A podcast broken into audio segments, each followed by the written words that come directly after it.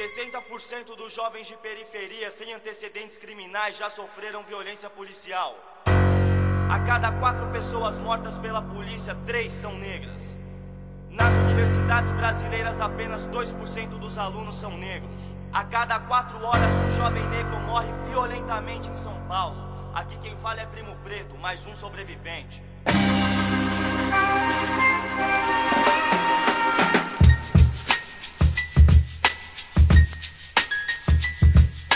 Olá pessoal, estou aqui com um ilustre convidado.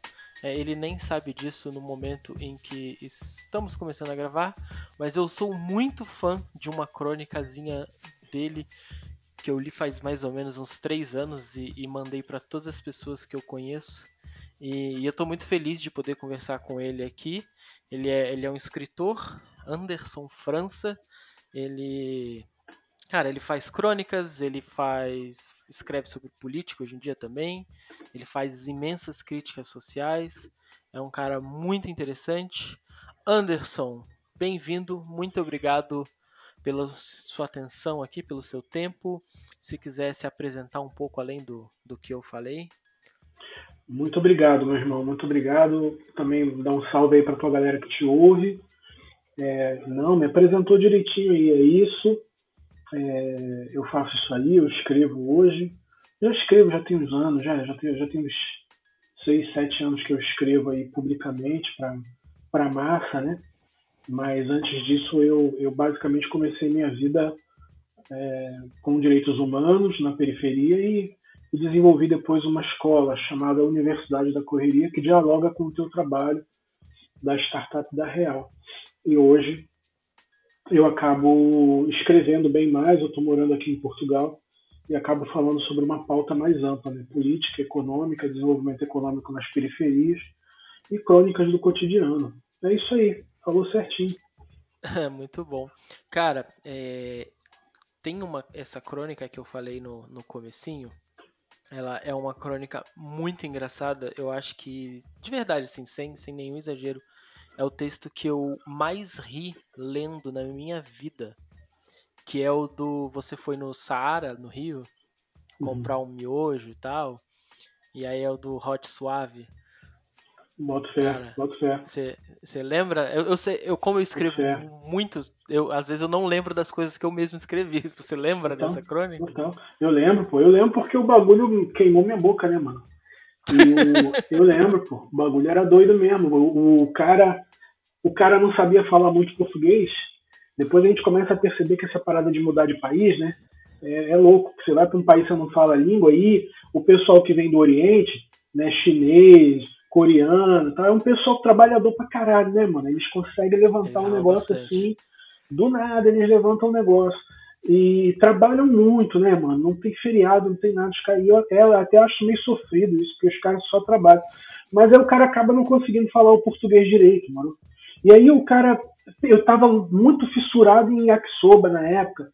Porra, tu chegava lá no alemão, os caras faziam yakisoba na esquina, moro? O cara pegava assim um botijão de gás, ligava assim, ele tinha um negócio de cachorro-quente, da chapa, onde ele fazia os cachorro-quentes, ele deu uma adaptada para levar o miojo pronto, morou? Ele fazia o é. miojo em casa, aí botava o miojo num sacão de mercado. Pô, o bagulho, o Rio de Janeiro é isso, mano. O Rio de Janeiro é essa. Janeiro a, a, higiene nossa, a higiene é lúdica, moro? A higiene é o tempero do bagulho. O cara botava num sacão da casa de vídeo o miojo pronto, cru. Cru não, sem tempero, ó, um montão de macarrão. Aí ele levava isso, o saco, e os bagulhos tudo picado, carne picado, frango picado, os verduras lá, o bagulho. E aí chegava na chapa do hambúrguer, aí ele jogava tudo, você quer de quê? Carne. O cara mandava, pá, misturava ali, jogava show pra caralho. Açúcar, que tinha um bagulho com açúcar. Tinha que jogar o açúcar, aí jogava tudo numa quentinha, morou? Esse cara, e vários, vários fazendo isso na zona norte do Rio, que é o subúrbio do Rio de Janeiro, vários fazendo yakisoba lá, eu digo, porra, eu tô fissurado em yakisoba. Eu tava comendo yakisoba de manhã, tá de noite, quero yakisoba, que yakisoba. Vou, porra, eu preciso de yakisoba na minha vida. Aí eu cheguei lá no Saara, porra, aí eu achei a loja do, do, do cara, mano, do chinês.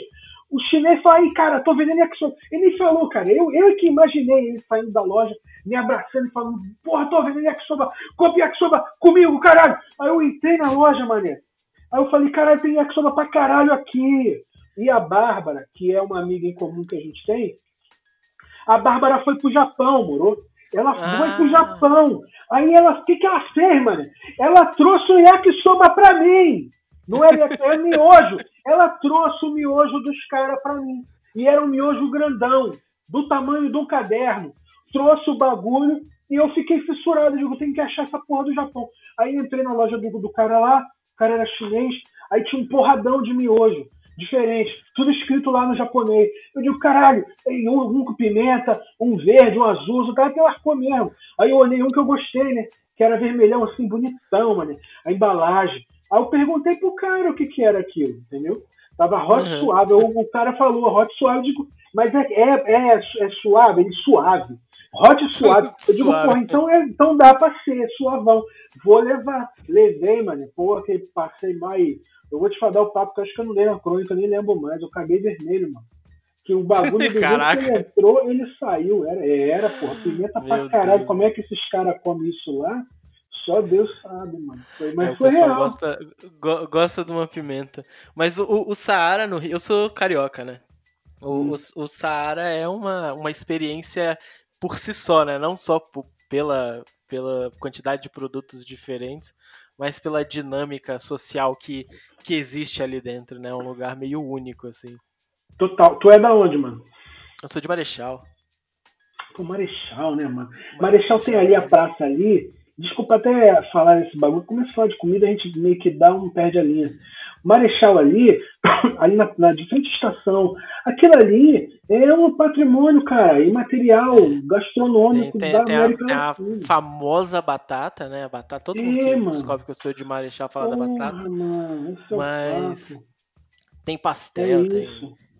É isso mesmo. E, e, ali, há muitos anos atrás, eu ia com os amigos de. Eu ia com os amigos da igreja, né?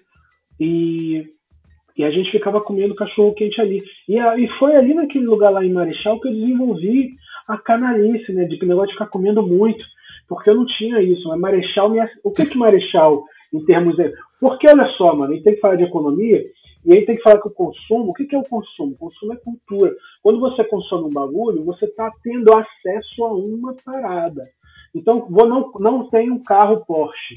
Então eu não consumo essa porra porque eu não tenho dinheiro. Mas no momento que eu tenho dinheiro para consumir um carro desse, é que a tua onda é essa, você vai consumir um bagulho desse, você vai adentrar nessa cultura aí, você vai ter a experiência de ter um Porsche. Eu não tinha experiência de comer muito. Olha só o que eu tô te falando. Não tinha experiência de comer um, um cachorro quente que fosse do tamanho do meu braço. Morou? Primeira vez que eu comi um cachorro quente do tamanho do meu braço foi em Marechal.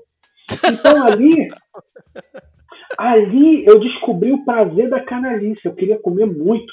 Queria comer com uva passa. Vagabundo não gosta de uva passa, moro? A uva passa ela não pode, ela não pode ser responsabilizada pelo que está acontecendo no Brasil hoje.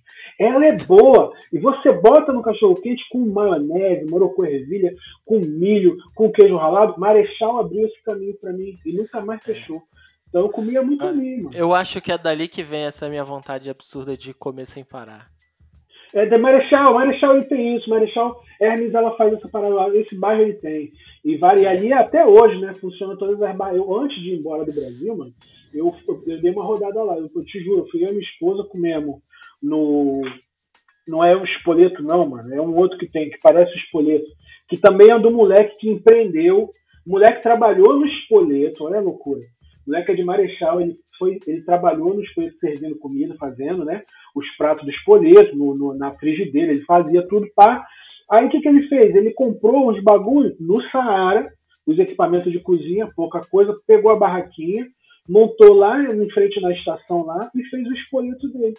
Vendia macarrão, é, pô, vários molhos, espaguete, vários molhos. Qualquer molho que botasse macarrão para mim, eu queria. Até o macarrão puro eu queria. Tem um negócio com macarrão. Aí o maluco vendia. E ali eu fiz uma rodada antes de ir embora do Brasil, eu fiz uma rodada lá. Eu fui na batata, batata mó filão. Tava uma fila enorme, parecia até o É a batata agora, a galera sai da barra pra comer batata em Marechal. Esse é o papo, vai duas horas de fila, cara, parecia até caixa econômica. Pá, mó filão pra pegar, aí o cara pega a batata, bota dentro de um saco de mercado, tudo é saco de mercado, né? Bota é. quentinha dentro do saco de mercado e vai socando batata, socando mais bacon, batata, e bacon, batata, e porra, tu já sente a dor no peito, vai morrer ali, liga pulpa, já comendo. Então eu comi ali, comi os cachorro quentes, comi os hambúrguer e fui embora, tem uma saudade de Marechal. Bom saber que é. é de lá. Eu, eu tava pensando aqui, lá eu comia, chegava, na, sentava na Fiat Lux, a pastelaria clássica de Marechal, e aí eu pedia dois pastéis e um açaí. Quem Total. come dois pastéis e um açaí, né? É coisa de ignorante, né, Juntos, né? assim, é, é, é, bem louco. É coisa, da, é coisa da pessoa ignorante. É, pessoa, é, é, bom, Mas é, é uma fartura, uma, uma, fartura que é importante ali naquele contexto, né? É uma vez na vida, né, mano? Qual é a diversão da gente? Mas deixa eu te. Qual é a diversão? Comer. É. O teatro que tem ali é um teatro, é o teatro maneiro que tem o teatro ali. Mas é um teatro que nem sempre traz uma opção, né, mano? Então a rapaziada se junta, e 12 negros dividem um hambúrguer de, de 5 reais e a diversão nossa é comer e beber, mesmo. Esse eu faço. É mesmo. Eu tinha 11 anos, nem queria os 12 molas. Eu já tinha três discos em três voltas da escola. Hits como Shampoo, Eminem Show, do Racionais, meu pai grilou. Mas deixa eu te perguntar, você, é, você como todo toda pessoa que escreve, escreve crônica e, e, faz isso muito bem, tem uma capacidade é, muito apurada de observar a, a, realidade, né? Que a crônica é isso, é você identificar um, traços muito específicos de uma situação, de uma cultura, de, de, de uma dinâmica social e, e saber extrair isso num, com uma com, com uma pimentinha assim para destacar, para tornar ou absurdo ou, ou engraçado e tal. E aí você sai do Brasil, um lugar, principalmente do Rio, um lugar cheio de maldade, onde a galera tem uma, uma malícia, né? Já, já, já cresce meio na, na malandragem. E aí você foi para Portugal. O é, que, que você consegue observar de Portugal nessa sua vivência? No, que você frequentemente olha e pensa assim, tipo, caraca, que absurdo isso aqui. Que, que eu acho absurdo aqui? É, eu, que eu, você... Então, beleza. Vou te, vou te dar o um exemplo já puxando a comida, tá? Mas, mas é pra gente entender como é, que eu, como é que é a coisa do empreender livre em Portugal. É, a gente vê essas coisas de comida no Brasil, né? E para mim é muito importante que essas coisas existam, porque as pessoas não têm emprego, elas estão se virar. E é difícil se virar né, na rua vendendo comida. Eu já vendi comida na rua, né? Muitas vezes. Inclusive, já encontrei a Bárbara, essa amiga nossa aí, eu vendendo sacolé na rua no meio do carnaval. A Caraca. vida de quem é, é, já a vida de quem empreende e que não tem medo de trabalhar no Brasil é uma vida dura, mano. Eu não sou nenhum, eu não sou nenhum marte disso não. Tem gente que, que dá durão mesmo, sabe? Eu, eu dei sorte na vida. Eu vendi sacolé, vendi hambúrguer, vendi pão, pão com linguiça, vendi roupa, vendi camisa. Mas, mano, tem gente que, que não consegue sair disso. Mas a pessoa está conseguindo se manter, está conseguindo gerar um ecossistema em torno dela. Para isso, a rua ela tem que ser minimamente acessível para o empreendedor, moro? Em Portugal, uma coisa que eu acho que é um absurdo, que é uma coisa que eu acho insuportavelmente, eu não, não aceito, é que você não pode montar um negócio na rua. Você não pode fazer isso. Que não pode ter uma barraquinha de, de, de, de cachorro quente? Não pode. A prefeitura uhum. tem que autorizar você. É a prefeitura que tem que autorizar você. E você tem que ter uma licença. E essa licença, ela é, ela é contada no dedo. Ela é algumas poucas. Então o cara libera 10 licenças por ano. Num, numa cidade grande, entendeu? O cara libera 10 licenças. E aí a licença que ele te libera só é para você funcionar é, de, de setembro a janeiro. Ele não libera o ano todo. Porque setembro a janeiro aqui ou eu tô, tô me enganando? Setembro, janeiro? É, janeiro já é o final do verão aqui. Então eles liberam nesse período porque é o verão, né? Já está começando, né? Vai vir começar o verão daqui a pouco, agosto. Aí vai até no máximo janeiro que é o verão. Então você só pode abrir sua barraquinha diante de licenciamento e em períodos que o Estado estabelece que pode fazer. Não pode pegar agora. Quando eu vim para Portugal, eu queria vender comida na rua para poder, porque não tinha um salário não tinha nada. Eu disse, não, onde é que vende? Eu fui, aqui tem um, um bagulho do japonês, do chinês, aqui tem, que chama Mercado Oriental, que fica lá no Martim Muniz, que é um bairro chamado Martim Muniz, que era o bairro do, dos árabes. Aí lá você tem é, um mercado gigante de comida japonesa e chinesa. Eu vou lá, né, porque eu aprendi a fazer o yakisoba, né, mano? Eu comecei a fazer isso também. Eu vou lá pegar, vou, vou fazer na rua. Aí os portugueses chegaram para mim e falaram, mano, não vai não, porque aqui não pode não. Aqui é licença, que se você for sem licença você vai em Canas, pega o teu bagulho, e se você não tá ainda legal, te manda embora. Caraca. Eu disse, porra, mano. Que loucura é essa, compadre? Porque aí depois eu teve um tempo, agora eu, eu, eu, tô, agora eu tô abusado, hein, mano. Agora eu vou falar um bagulho agora que eu, eu levei 43 anos pra sair do Brasil, mano. Agora que eu saí, eu viajei pra lugar pra caralho, agora eu vou falar. Eu viajei a porra toda. Fui lá em Nova York lá. Fui lá em Nova York, fui em Atlanta, onde está tendo Black Lives. Porra, tenho orgulho de ter ido lá em Atlanta, lá na, na igreja do Luther King.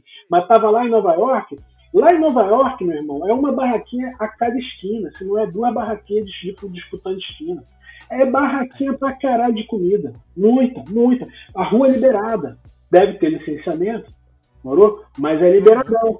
Então você tem isso lá, você tem isso em Londres, que eu fui em Londres também, encontrei a Bárbara de novo lá.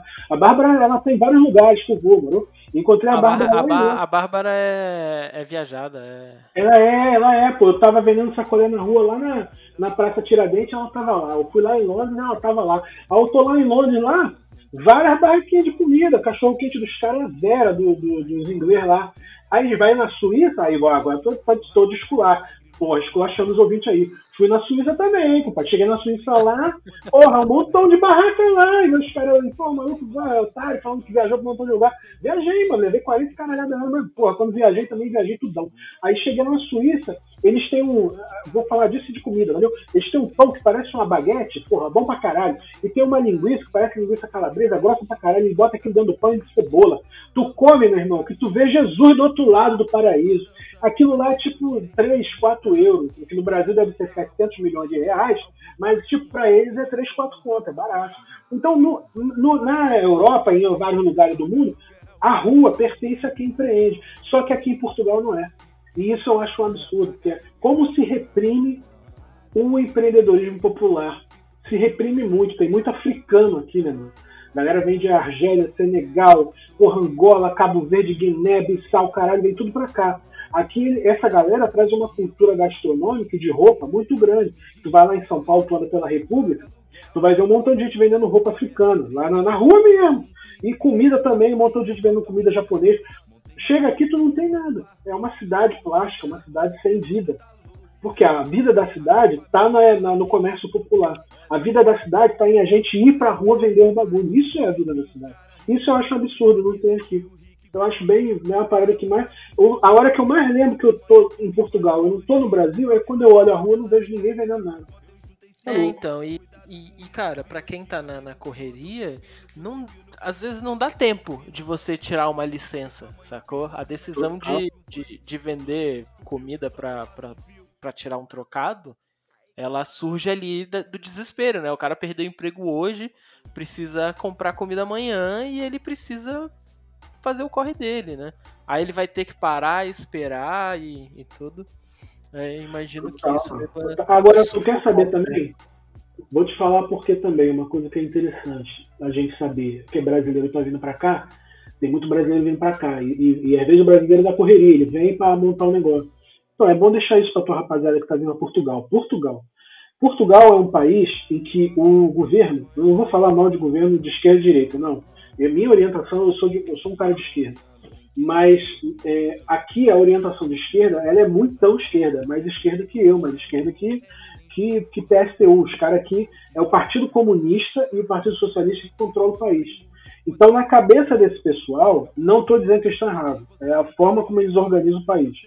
Eles organizam o país fazendo as pessoas terem emprego, é diferente.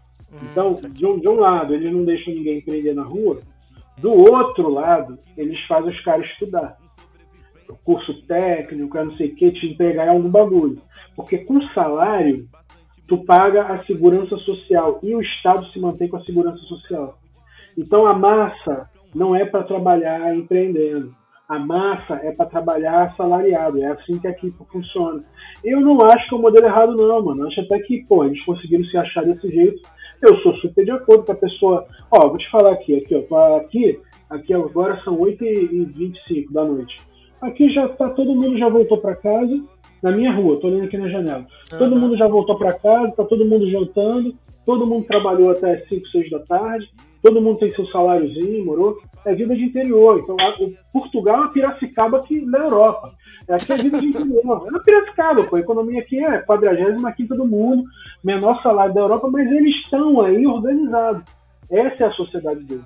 Por outro lado, a gente é meio, meio maluco da cabeça assim, meio neurótico, né? Eu falo assim, eu tô, sou meio maluco, faço terapia, tomo remédio para me acalmar, porque a gente é brasileiro, né, mano?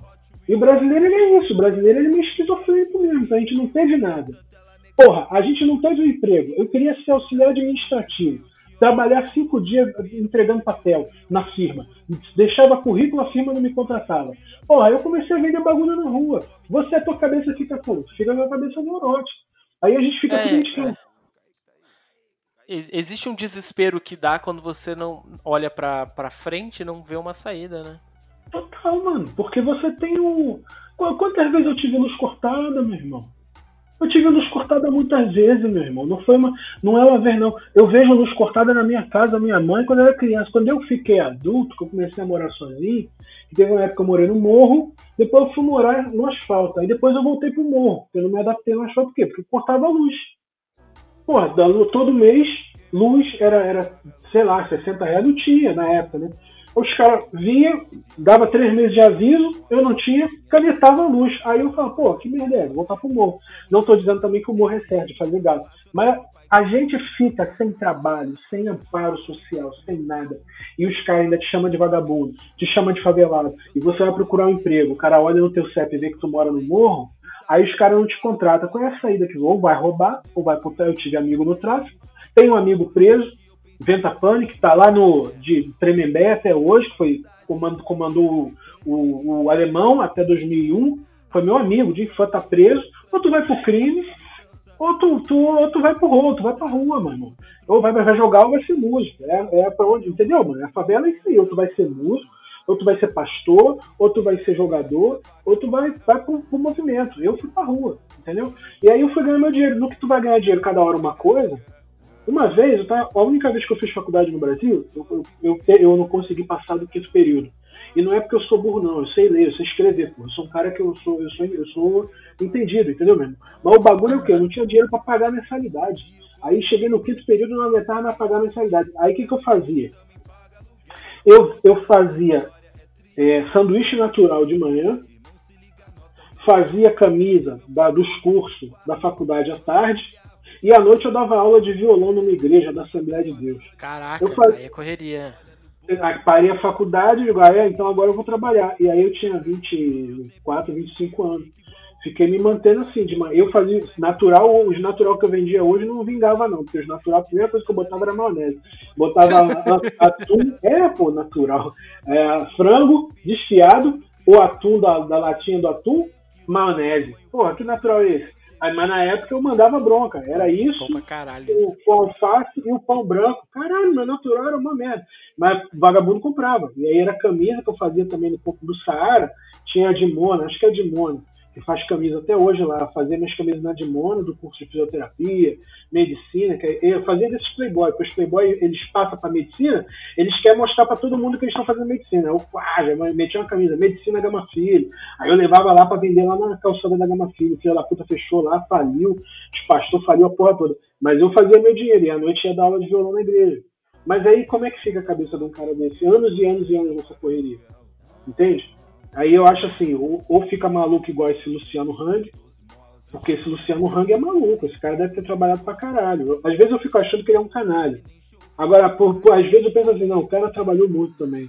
Montou a van, botou estátua lá de maluco lá, trabalhou pra caralho, mas esse cara trabalhou tanto que ele ficou maluco. Ele, ele, a cabeça dele, a cabeça desse cara, meu irmão, ela é comandada pelo João Kleber. Ela é o palco do, do João Kleber, a cabeça desse cara. Porque esse cara ganhou dinheiro, mas não cuidou da cabeça. Então, de, de certa forma, o brasileiro é isso, saca, mano? E aí a gente não vê isso aqui. E quem tá vindo pra cá, se tem alguém aí que te ouve, tá vindo pra, pra Portugal, ô, mano, eu vou dar o papo. Isso aqui e Sobral, no Ceará, Sobral é mais animado. Para quem empreende, Sobral é mais animado. Se tu até vem da área de tecnologia, tu vai montar startup de, digital aqui, pensa em coisa de distribuição, porque eles não, não sabem muito como distribuir os produtos, não. Mas eu vou te falar, o segmento aqui popular é, é bem complicado. Já vi gente, ó, já vi gente, sobretudo agora na pandemia, abrir negócio brasileiro, botar dinheiro para abrir o negócio e fechar, não dá certo. É complicado, porque aí o português aqui não tá parado. O português aqui ele ganha, certo? Ele ganha, ele ganha 1.200 euros. Juntos dois, é um casal, 1.200, 1.400 euros. Aí ele, paga aluguel, dá 400, 500 euros, vai pro mercado. No mercado, com 150 euros, tu compra comida pro mês todo. Comida pra caralho, o que tu quiser. Queijo, vinho, hambúrguer, pão e Coca-Cola e caralho, mais vinho, cachaça, cigarro, cerveja. Compra tudo, 150 euros. Como é que o cara desse vai comer na rua? Ele nunca come na rua. Aí vem brasileiro a pizzaria. Os caras não vão pra pizzaria. Ele compra uma pizza grande, mano. Ele compra uma pizza grande no mercado, pizza boa, que aqui o bagulho é bom. O mercado faz as pizzas mesmo. Pô, 2 euros uma pizza. Grande, que dá pra cinco pessoas. Grandona. Caralho. Pra fazer dentro de casa. O cara vai, vai comprar uma pizza na rua? Não vai. Mas é bem louco quando você muda de país, assim, como essas pequenas coisas da realidade, elas são diferentes, assim, né? Tanto o É valor muito, que as cara. pessoas dão para as coisas, quanto a dinâmica que elas têm de, sei lá, ou não, não fazer algo na rua, ou fazer tudo em casa. Totalmente, mano. Eu fiquei maluco. E ainda Cê- assim, meu irmão. Você fez muito amigo aí? Como é que é isso de fazer amigo com o pessoal de Portugal? Então, deixa eu te dar um papo. Isso aí é o seguinte, não tem não, não tem muito amigo não. E isso é um problema dos brasileiros, entendeu? Com os portugueses. Não é. Vamos lá, vou explicar. Eu fiz amizade com, com gente com gente problemática igual eu. Então, pessoal de ativismo LGBT, de ativismo negro, pessoal maluco igual, igual eu, todo mundo fez amizade. Pessoal da política, conheço o pessoal da política aqui, até o presidente da república aqui, conheci ele, fiquei amigo dele. O presidente aqui, ele vai andar na rua. O dia desse ele foi tomar banho de praia. Ele tava no mercado o dia desse. Saiu até o. Eu fiz até a foto aí, mandei a foto minha página, escrevi sobre ele. Que ele foi no mercado comprar pão e fruta, moro? É um cara tranquilo, não anda com segurança. Aqui, aqui os deputados federal andam de metrô, não porque ganha. O deputado federal aqui, ele ganha 2.800, 2.800 euros. Considerando que boa parte da população aqui ganha 1.400, ele só ganha o dobro, não ganha mais que isso. Então os caras não têm uma vida de luxo, nem o presidente. Então aqui eu consegui fazer amizade com a rapaziada mais ou menos da política, dos estudantes, tudo mais. Mas com o português assim, os vizinhos, né, na rua e tal, eles são muito fechados. Muito fechados. Quando você dá um sorriso para ele, você dá um abraço nele, tal, não sei o quê, eles ainda ficam um pouco de medo, porque a gente, é- a gente é muito expansivo, né, mano? A gente é muito. Uhum. pá, né? A gente chega chegando mesmo. E aí eles gostam. Presença. É, eles gostam, porque o brasileiro engole a cena. E aí eles gostam, eles ficam com medo, acho que eles ficam com medo da gente, sabe?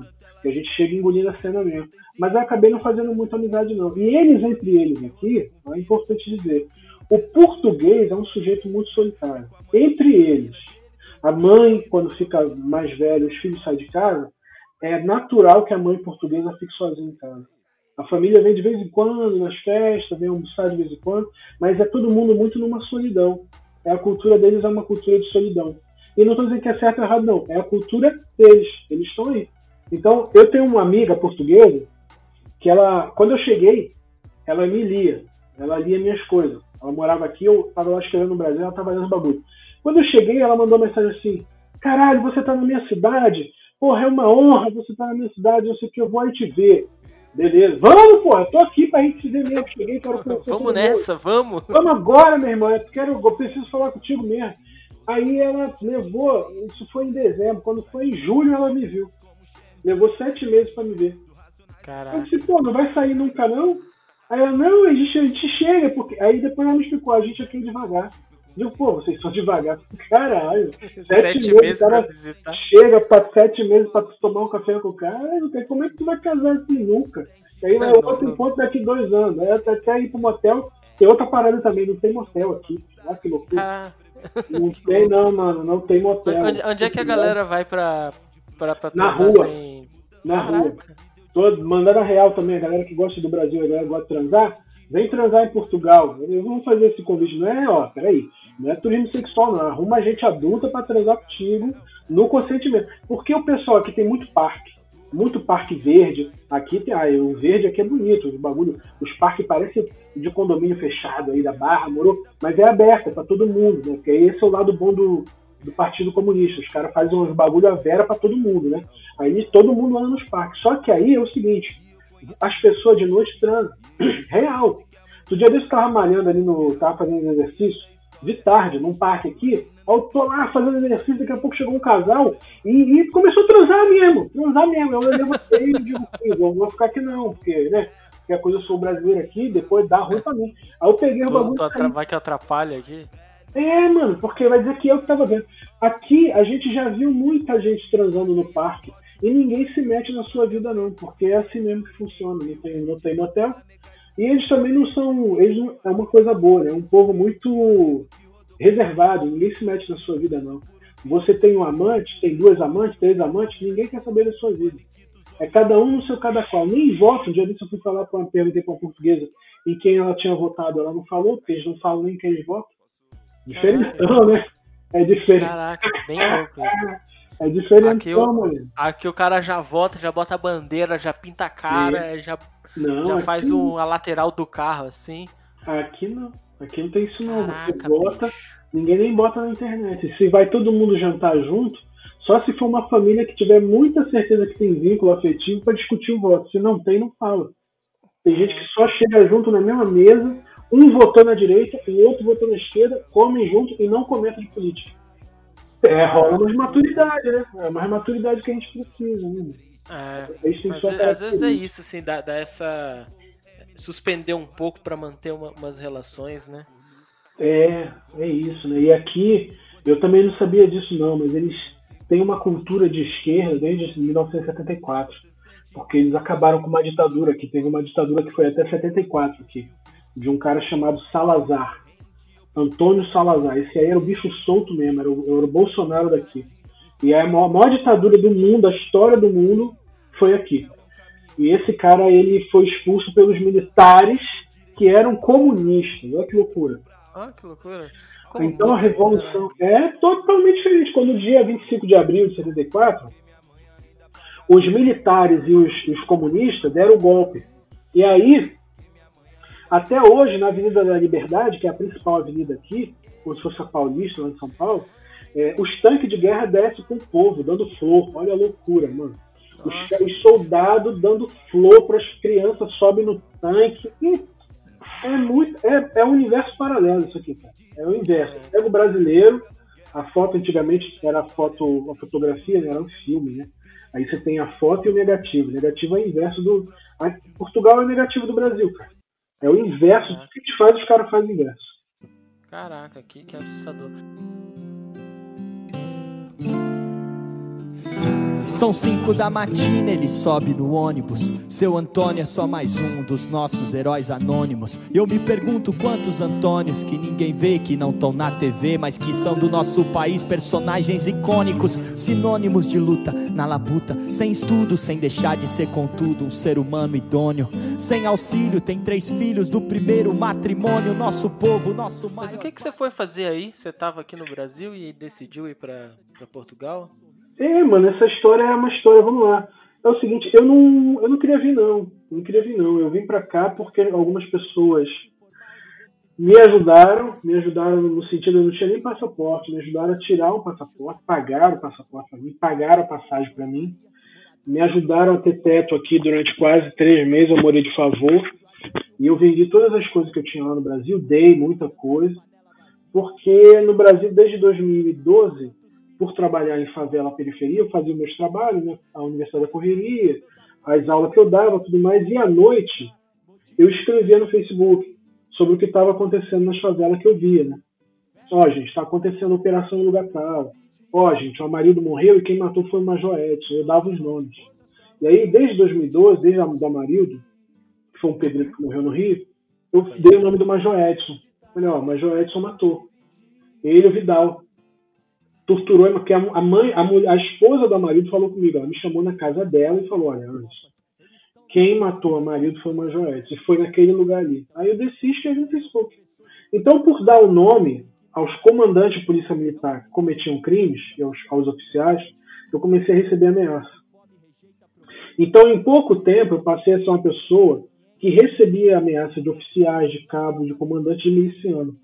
E as pessoas que me ameaçaram durante cinco anos eram ou milicianos ou pessoas de extrema direita da internet ligadas a governos de extrema direita ou pensamento de extrema direita, que por sua vez são ligados a milicianos. Então, em 2017, ofereceram Aí 30 você mil saiu me matar. preservar. É, aí em 2017 ofereceram 30 mil para me matar. E aí em 2018 morre a Marielle. A Marielle foi um recado para todos nós ali no Rio. No final de 2018 eu trabalhei com a Marina Silva na campanha dela como consultor. No final de 2018 ela mesma e outras pessoas falaram, mano, vaza porque o governo vai entrar aí e você vai, vai, vai, vai rodar. E os milicianos que mataram Marielle moravam no, meu bairro. Ali no bairro do, do Engenho de Dentro, eu morava no Caxambi do lado. E aí, mano, a história é pesada. Eu tive que vir para cá só com duas malas, eu e minha esposa. Chegamos aqui, foi um pessoal do Partido Comunista aqui que abraçou a gente. Desde então, a gente está em Portugal, recebemos uma residência estamos discutindo a questão jurídica dos exilados, né? como é que vai ficar, que a gente é considerado exilado político aqui na Europa. Várias instituições chamam a gente de exilado político. E aí foi por isso que eu vim, mano. Não, não foi projeto de vida, não. Mas a gente está aí, se virando. Saquei. E, e aí, desde que você chegou aí, você tem trabalhado basicamente na produção de textos e conteúdo ou tem feito outra coisa? Tenho feito basicamente a produção de conteúdo escrito para o Brasil. É, por exemplo, eu vou acabar aqui o texto nosso, a gente vai, eu vou começar a escrever para o Metrópolis de amanhã, de Brasília. Estava escrevendo para a Folha de São Paulo, estou é, escrevendo para fazendo argumentos de filmes, seja para Globo Filmes, seja para para Netflix lá nos Estados Unidos, mas aí basicamente falando de, de Rio de Janeiro, né, ajudando a fazer sim, roteiro de filme. É isso, e eu comecei a Universidade da Correria aqui com o pessoal imigrante e fiz duas turmas. Para mim foi um aprendizado, não cobrei de ninguém, só queria ver como é que era que a galera se organizava. E aí tem um pessoal chamando a gente para fazer a Universidade da Correria aqui, em Roma e Paris, porque é tudo muito perto. Então a gente está começando a traduzir a nossa metodologia brasileira da periferia para ensinar as pessoas a empreenderem na Europa. E isso aí é isso não, isso não tem aqui. Isso aqui é novo. Isso aqui é novo. Aqui quem vem para cá falar de empreendedorismo é os coxa. Né? O cara com carne e gravata, Flávio Augusto da, da, da, qual era? O Flávio Augusto ele fez o quê? Ele, fez o quê da vida dele? Fez um curso de inglês, não sei. Não sei se é Flávio Augusto. É, enfim, esse cara aí, inclusive esse cara morou na mesma favela que eu. Ficou rico. Uhum. Eu, eu tô aí, fugindo de, de matador, mas ele tá rico. E quando esse cara, esse cara vem falar aqui, eles falam de uma realidade que ninguém tem 100 mil para investir, entendeu? Ele acha que é mole a pessoa ter 100 mil para investir. Ninguém tem 100 mil para investir, não, filho. Tem gente fazendo aqui coxinha para vender a 10 euros para poder ganhar um dinheiro. Então a gente precisa passar o que, é a metodologia nossa de trabalhar sem dinheiro, de viver sem dinheiro, mas ao mesmo tempo saber se organizar para ganhar algum dinheiro. Né? É isso, a gente está fazendo isso por aqui. Pô, que irado, que irado. É, é muito triste ver que, que gente muito boa está precisando sair do Brasil fugido, porque a gente tem aí um governo que favorece essa violência, é, esse modelo de, de política voltada na violência, voltada na, na agressão, sustentado por, por milicianos. E isso, isso é, é triste demais, cara. Hoje eu tava vendo a notícia do, do rapaz que, que desde sempre fez algumas manifestações na, na areia da praia. E hoje um, um cara lá foi foi vandalizar lá as cruzes do, do, do protesto sobre as mortes do, do coronavírus. E, e, é sempre assim, é, querem calar na base da ameaça, na base da violência. É, eu fico extremamente chateado é, em ver isso acontecendo. É, inclusive o pastor que fez o pastor que fez esse, esse protesto, que é um pastor, chama-se Antônio Carlos da Costa, ele fez esse protesto, foi esse pastor que foi comigo na casa da Marilda quando ela disse para mim quem tinha matado, ele estava comigo, foi o pastor Antônio Carlos. E ele está há muitos anos. Eu vi esse vídeo, eu vi esse vídeo hoje de manhã, de um coroa, um coroa que não aguenta cinco minutos de porrada, morou? Ficou valente para fazer aquilo lá. É porque, olha, meu irmão, vou falar uma coisa para você, mas eu não estou aqui incitando nada, não. Eu sou um cara que trabalha na, na base da lei, apesar de ter visto tanto, tanto abuso da lei. Mas esse pessoal aí, ele, eles crescem porque ninguém nunca deu um 220 neles. A hora que começar é. a jogar as granadas na casa deles, eles vão parar. Porque eu, no diálogo não para. E eu não, vou repetir, eu não estou incentivando ninguém a pegar uma garrafa de tubaína, botar querosene e uma meia na ponta. Não estou fazendo isso. Estou dizendo o seguinte, é que esse pessoal não respeita o sentimento de luto. O pai tinha perdido o filho de 25 anos pela Covid. E ele está lá fazendo o luto simbólico do filho. Aí aparece um coroa lá em Copacabana que não é do ciclo de porrada. Derrubando as cruzes e gritando com todo mundo. Né? A gente chegou no, no limite, da, os, os, marcos civilizatórios da gente. Eu gosto dessa palavra, uma palavra bonita. Mas assim, aquilo que segura a nossa onda acabou. Acabou, meu amigo. Acabou, acabou o trabalho do, do governo do Bolsonaro é matar um por um esses marcos civilizatórios. Desde a ideia de educação, ensino, é, ciência, tudo, se, se olhar pontualmente, eles vão atacando tudo o que são marcos civilizatórios, né? Que são as coisas que fazem a sociedade não ser uma lei do mais forte. Total, mano. É isso mesmo. A gente chegou nesse momento aí que a gente precisa se questionar que país a gente. Que país vai sobrar? Que país vai sobrar depois disso aí? Se tem unidade nacional, se é que a gente tem alguma coisa que nos une enquanto nação, sabe? É um questionamento que a gente tem que fazer, porque desde 2016, a pessoa concordando ou não com o impeachment de Dilma, eu particularmente eu não concordo, mas concordando ou não, é, você tem que considerar que a gente tá, chegou no momento em que a normalidade democrática acabou. É. Acabou. E aí o que a gente vai ter aí, né? O que a gente tem hoje? É complicado mesmo, é complicado. E aí, construindo, o que me, que me incomoda muito nesse momento que a gente vive, e putz, é, eu sempre faço questão de deixar muito claro o, o tamanho do privilégio que é eu estar tá dentro da minha casa, num outro momento que muita a maioria das famílias é, não estão, mas eu, eu sou a pessoa que só é afetada, vamos colocar assim, psicologicamente por toda essa maluquice. É, ninguém tá invadindo minha casa pra, pra bater na minha cara, pra atirar na minha mulher, fazer nada disso, saca? Mas é. O, o, reconhecendo isso, o, o que mais me, me perturba dentro desse cenário é que a gente não consegue mais ter um dia de calma. É, é, é um dia após o outro a gente abrindo um jornal, a gente abre o Twitter, abre seja lá o que for. Tipo, não, não tem muito como fugir, mas você não tem calma. É, é um absurdo, sei lá, o governo intervindo no, no, no reitor das universidades, é um projeto de lei maluco para alguma coisa, é um absurdo falando sobre a pandemia que já matou uma galera, e tira site de transparência do ar, maqueia número. E aí, cara, é todo dia, bicho. E assim, é, porra, longe de mim de, de defender outros governos, eu sei que tem sujeira pra caralho pra todo lado, só que o, o de 2000 e vamos botar 2016 pra cá, não existe um dia de calma. É todo dia, se você abrir qualquer meio de comunicação, você vai se deparar com uma parada bizarra que ameaça a estrutura da sociedade, sabe? E, sim, mano, sim. E, e isso afeta você olha pro futuro, que assim, não tem como planejar de forma alguma o que vai ser o ano que vem. Não, não faço ideia do, de como vai ser o ano que vem, porque eu não sei como vai ser, vai estar o Brasil daqui três meses, porque tá todo mundo morrendo, a pandemia não tá controlada, os brasileiros não vão poder ir para os outros países porque ninguém vai deixar brasileiro entrar por causa de coronavírus, a economia vai pro buraco, então é, é, é uma maluquice, cara, e, e, e esse governo alimenta isso, né? Ele, ele vem alimentando desse, desse terror em cima da, da população que acaba deixando todo mundo meio dormente, né?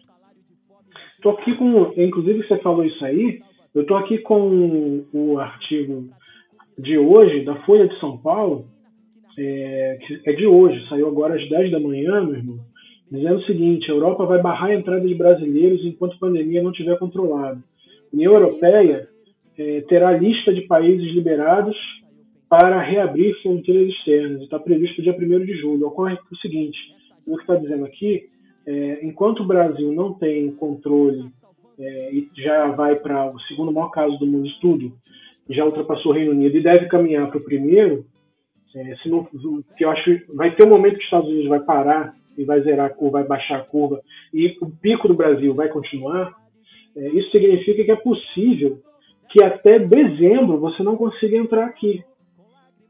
Isso é complicado, porque em janeiro tem uma lei que já foi aprovada e vale a partir de janeiro de 2021, que qualquer brasileiro que sair do Brasil para a União Europeia vai ter que ter um visto chamado ETIAS. Isso já estava votado. Já a União Europeia já tinha consolidado isso, já está valendo. Você vai para cá turismo, hoje você não precisa de visto, é só chegar 90 dias você fica. Mas se você vier a partir de janeiro, vai ter que ter um visto aí primeiro, igual aos Estados Unidos. E pode ser que não tire. E aí, enquanto isso não acontece, nesses próximos seis meses você não vai poder vir. Acabou, quer dizer, quem quer vir para a Europa ou vem residente, ou já vem com visto, mas se o cara é turista quer pegar um avião, o cara não vai vir. É, e eu acho que até quem é residente não vai poder vir para cá, porque senão não vai poder voltar com, com possibilidade de estar tá contaminado, né? Eu tenho amigos, por exemplo, que, sim, que moram no sim. Japão, que são residentes do Japão, e estão presos no Brasil faz três meses agora, porque eles não conseguem voltar para o Japão, porque pelas políticas de controle, é, ninguém tá, tá querendo receber um monte de gente possivelmente trazendo coronavírus, né? Sim, o que está acontecendo nas, nas, nas, embaixadas é o seguinte: é, você é residente aqui de Portugal, você é português, ou você é um brasileiro residente, é, e aí você quer voltar, você tem o direito de voltar para ser residente aqui na lei. Mas o Estado faz o seguinte: o Estado te coloca de quarentena aí, hotel, algum lugar ele arruma para você ficar de quarentena. E esse lugar de quarentena e essa quarentena pode se estender por um, dois meses até eles acharem que quando eles canetarem para você vir. Então você não está voltando. Isso está acontecendo no mundo todo. Tem gente que não vai voltar. Se o cara está no Brasil, inclusive, o cara, nesse momento, ele é residente em Portugal, é possível que o último voo que tenha vindo para cá tenha saído agora na segunda-feira, que veio abarrotado de gente. Eu sei porque tem um amigo meu que é artista, veio para cá, trabalhou na Globo e tudo mais, eu trabalhei na Globo também. O cara é ator, o cara conseguiu vir para cá. Mas eu acho que foi o último voo. Por agora, tipo, vai ter outro voo daqui um mês, entendeu? Então é difícil, os caras não vão receber não. É, isso daí vai, vai, dar, vai, vai dar muito problema é, no futuro aí pra gente. Tanto relações comerciais, né? Porque tem é. também quem, quem viaja para fechar negócio, para é. fazer acordo de comércio, essas coisas. É, e, e o Brasil vai ficar aí no, no escanteio do mundo, né? É, mano, a gente vai. E, e, cara, é muito difícil falar disso, né? Porque eu, você sabe que eu vejo notícia aqui o tempo todo, eu vejo o News tá ligado aqui direto eu ouço Reinaldo Azevedo, eu vejo CNN, eu estou ouvindo outra coisa, eu vejo, faço uma rodada logo cedo de manhã, Jornal Nacional, Jornal da Globo, etc. Mano, eu vejo notícias 24 horas para poder escrever qualquer merda. E, e vou te falar, eu não tenho mais esperança. Eu não gosto de falar do tema esperança de futuro. Não, não escrevo sobre isso na página, inclusive. Não escrevo nem, eu não estou nem dando dados de morte no coronavírus que hoje, no dia 11 de junho, a gente está em 40 mil, já passou 40 mil. Eu não tenho feito isso na minha página, porque a minha, a minha mão para isso vai pesar muito. Eu não tenho esperança. A gente vai fechar o ano com o PIB muito em queda, com a indústria e o comércio fechado, desacelerado, o, o nível de miséria e pobreza, de pessoas passando para baixo da linha de miséria e vindo de volta de classe média abaixo para a pobreza, vai ser muito maior do que a gente está esperando que é. Então, assim, eu não, eu não sinto nem prazer em falar nisso. Porque vai parecer que eu tô argorando, sabe, mano? Ih, olha lá, o cara tá falando isso porque. Não, não é isso não. Eu prefiro até ficar quieto. É, Mas aí. É, e eu te entendo, velho. Eu te entendo. Até porque a gente mesmo precisa ter. Ter um lugar livre desse tipo de peso, né? É. é e assim, né, mano? Eu falo. Eu já falo de um tema que não acaba que é sobre questões sociais que envolvem racismo e outros temas aí que envolvem uh, abuso policial. Então, são coisas que já não, já a pauta já não alivia nunca, né?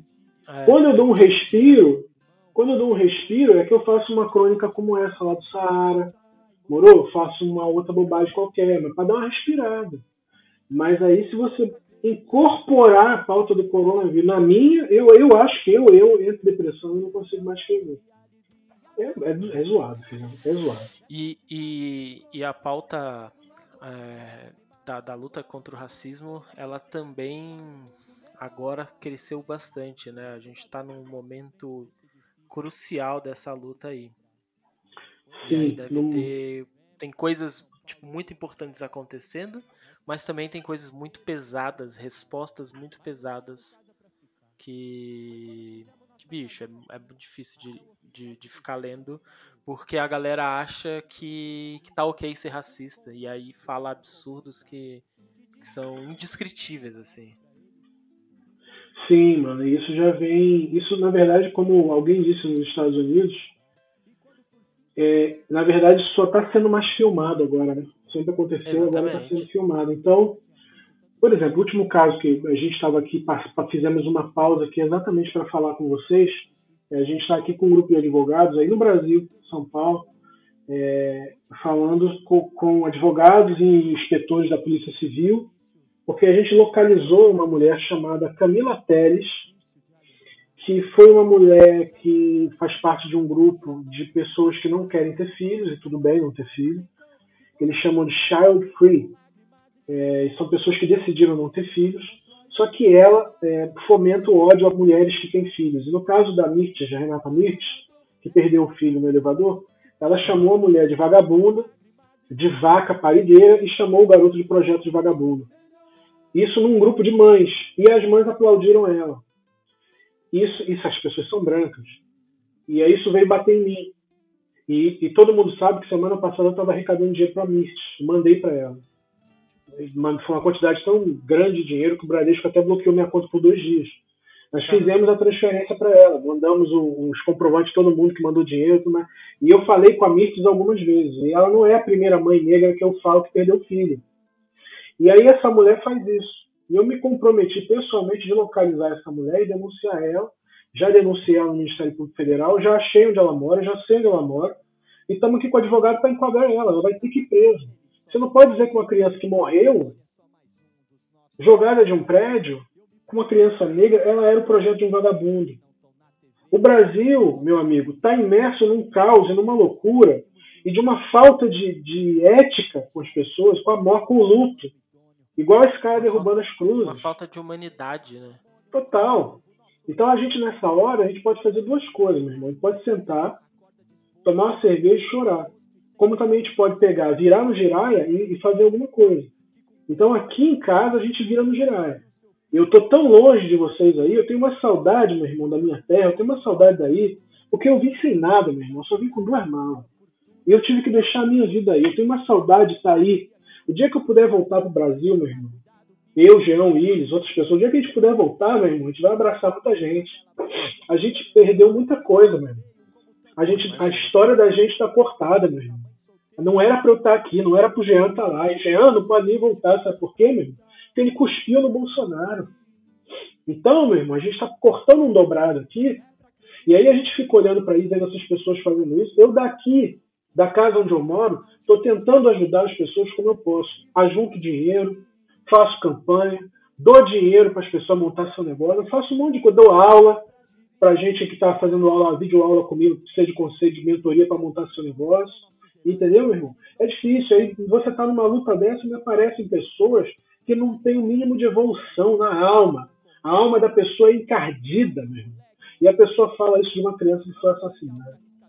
É difícil, mano. No momento que a gente tá vivendo, tem que pedir a Deus mesmo pra ter força, porque é complicado. Porra, velho. É, eu, eu, acho, eu acho importante, até quando você fala sobre tudo o que, além de, de, de produzir conteúdo, você faz, sabe? Porque o pessoal tem essa visão de que o, o produtor de conteúdo, o cara que ganha vida escrevendo, fazendo conteúdo, escrevendo para jornal e tal, ele, ele só fala, né? Ele não, não participa ativamente da, da vida política. E, e, e, cara, não é verdade. Você tá longe e tá movendo aí, porra, um mundo para ajudar as pessoas que estão aqui e precisam, assim. E é, e é, muito importante enxergar isso e, e as pessoas saberem que, que, que é assim, sabe? Não é porque o cara não tá postando foto, não que seja errado também, mas o cara não tá postando foto entregando cesta básica que ele não tá fazendo nada que ele, do que ele pode para ajudar uma realidade, né? Sim, sim. Sim, esse é o papo. É, mas é isso, mano. A gente está do lado de cá do mar, pensando, pensando no país da gente, sabe? Outro dia desse, meu irmão, eu não posso falar tudo, tudo que eu. Eu vou falar uma coisa aqui pra galera que tá te ouvindo. Uhum, claro. Eu não posso falar tudo, tudo, mas eu vou falar uma coisa. Um dia desse, uma, eu fui chamado para dar um depoimento a uma autoridade do Estado, aqui. E, bom, eu fui lá. É, inclusive, as pessoas aí de direita ameaçaram o embaixador de Portugal também. Porque se ele me desse asilo político, disseram que iam jogar uma bomba na embaixada em São Paulo e matar ele. Nossa, bicho. Fizeram isso em 23 de janeiro agora, quando eu estava escrevendo na Folha, fizeram isso. E aí me chamaram para dar um depoimento, para eu dar um depoimento é, e, para você ter ideia, o núcleo contra-terrorista da União Europeia está investigando essas pessoas. A merda é maior do que parece.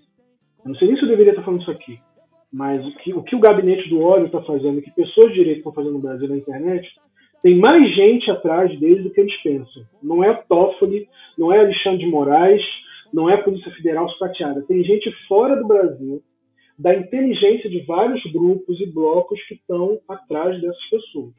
Então, se a, o governo brasileiro não pegar, outras pessoas vão pegar. Porque o mal que esse governo já fez para o país, para o continente, é um mal que já ultrapassou a barreira. E, e, a ameaça que eles fizeram à embaixada de Portugal, aqui foi levado muito a sério. Daí eu tive que explicar o contexto político para as pessoas, pessoas até de, de alto escalão que estavam nesse depoimento, eu tive que explicar o porquê da ameaça. Qual é o contexto político do Brasil? E quando eu expliquei para eles o que o Brasil estava passando e mostrei, por exemplo, o vídeo do dia 22 de abril, que o Bolsonaro fala aquilo que ele falou, as pessoas com carreira, com carreira no governo, carreira no Ministério Público, carreira na Procuradoria da República, as pessoas não acreditaram que um presidente se pronuncia daquele jeito, como se fosse um arruaceiro. Eles não, não acreditaram quando viram ele falar palavrão, não acreditaram. Isso, aqui é o Brasil, aqui é o Brasil. É, então a gente está passando assim, uma quando vergonha. a gente mostra para fora, a gente mostra um, alguns destaques, né? Mas isso aí é todo dia aqui. É todo dia um absurdo, um pronunciamento absurdo novo. Algo, algo nessa linha aí. Todo dia, mano. A vida é isso, o mar da história é agitado, o mar da história é. A gente tem que ter, meu irmão, um momento pra gente parar, uma família, uns amigos, pra tomar um goró, entendeu? Pra gente ser feliz aí naquele, naquela virada de sexta pra sábado, que é o que a gente leva da vida. A gente leva da vida é o quê? É, é um torresmo, é uma cerveja, com uns amigos, umas amigas. Não leva mais nada da vida. Não adianta você ter dinheiro pra caralho. Não, não, você tem que fazer o teu e ter suas relações, porque você não leva mais nada. Se começar a parar a pensar quanto tá aí no mundo, vai ficar ruim. Tem que ter algum, algum lugar para você despejar aí a tua angústia, uma galera para você, ou um hobby para você fazer, alguma coisa que te distrai, uma série, ou, alguns vão para religião, beleza. Alguns vão para terapia, beleza, moro? Alguns vão para arte, moro? Mano Brown foi para arte. O que é o Mano Brown? Mano Brown é um intelectual, mano. Mano Brown é um dos maiores intelectuais brasileiros. Pô, esse cara é um dos maiores intelectuais brasileiros, mano. Da história de 500 anos do Brasil, um, um dos maiores é, é ele. Pode botar Darcy Ribeiro, Abdias e ele, mano. O cara é foda. E Lélia.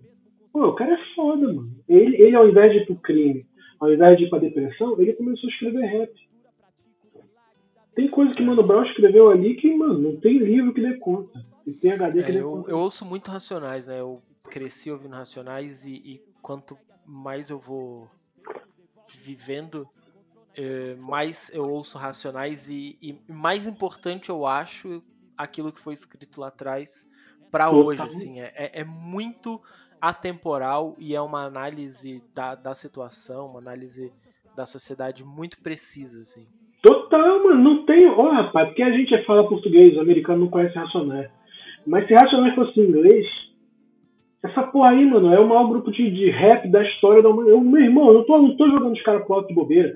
Você quer? Eu vou, vou te dar um papo. Racionais ele faz uma análise política externa, faz através da leitura racial, da leitura econômica, ele faz uma leitura interna. Quer ver? Quando ele pega e fala assim: preto, branco, polícia, ladrão ou eu? Quem é mais filha da puta?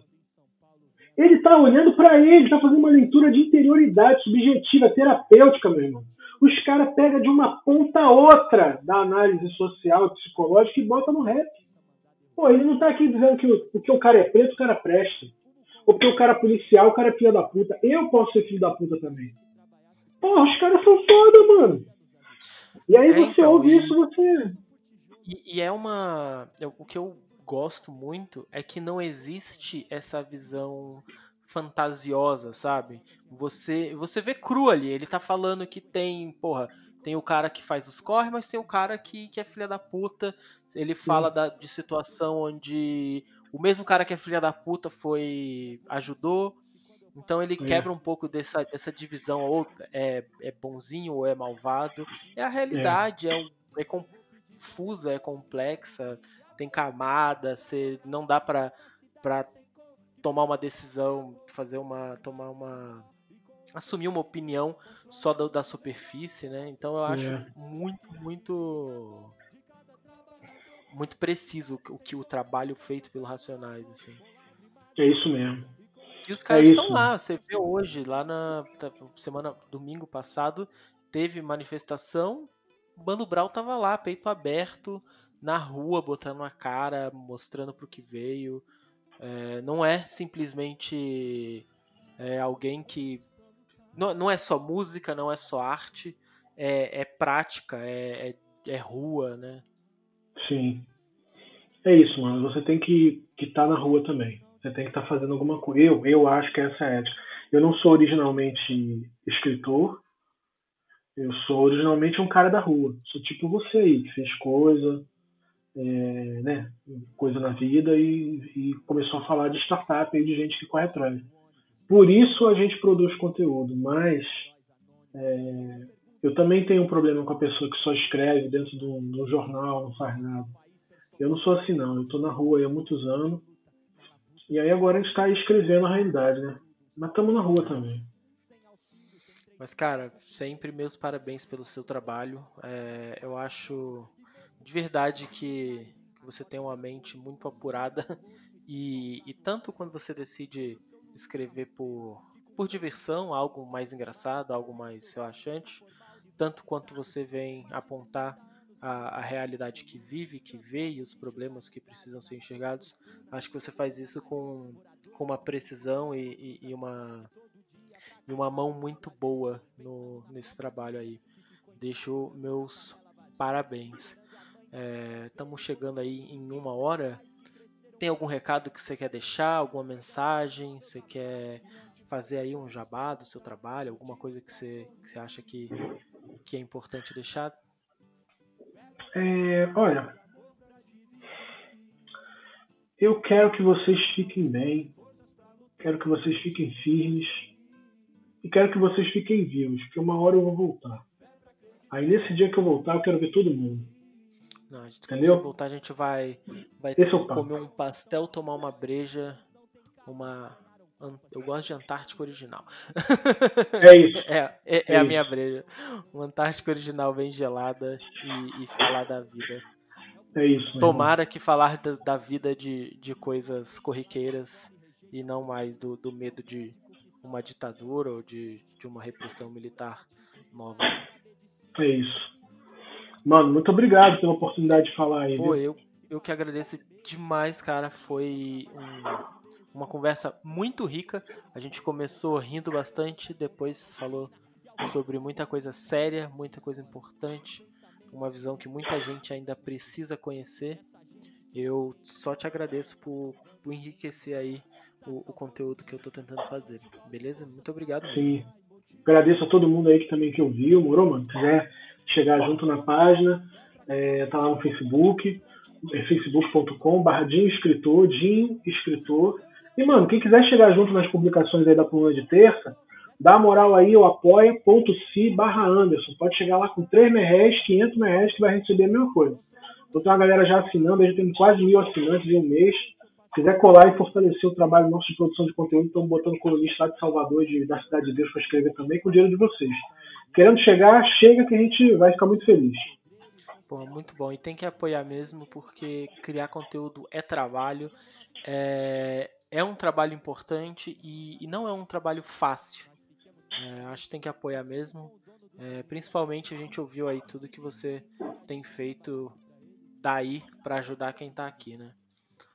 É. é. Valeu, meu querido. Muito obrigado. Muito obrigado. Um forte abraço aí para você e, e valeu mesmo. Muito obrigado, meu irmão. Fica com Deus aí. Um abraço para todo mundo. Vou pedir pra meu Deus que alivie a dor de cada trabalhador dessa cidade sem cor, que põe a fé no labor, com lágrimas e suor e com o pouco que tem, constrói um mundo melhor. Eu vou pedir pra meu Deus que alivie a dor de cada trabalhador dessa cidade sem cor, que põe a fé no labor, com lágrimas e suor e com o pouco que tem, constrói um mundo melhor.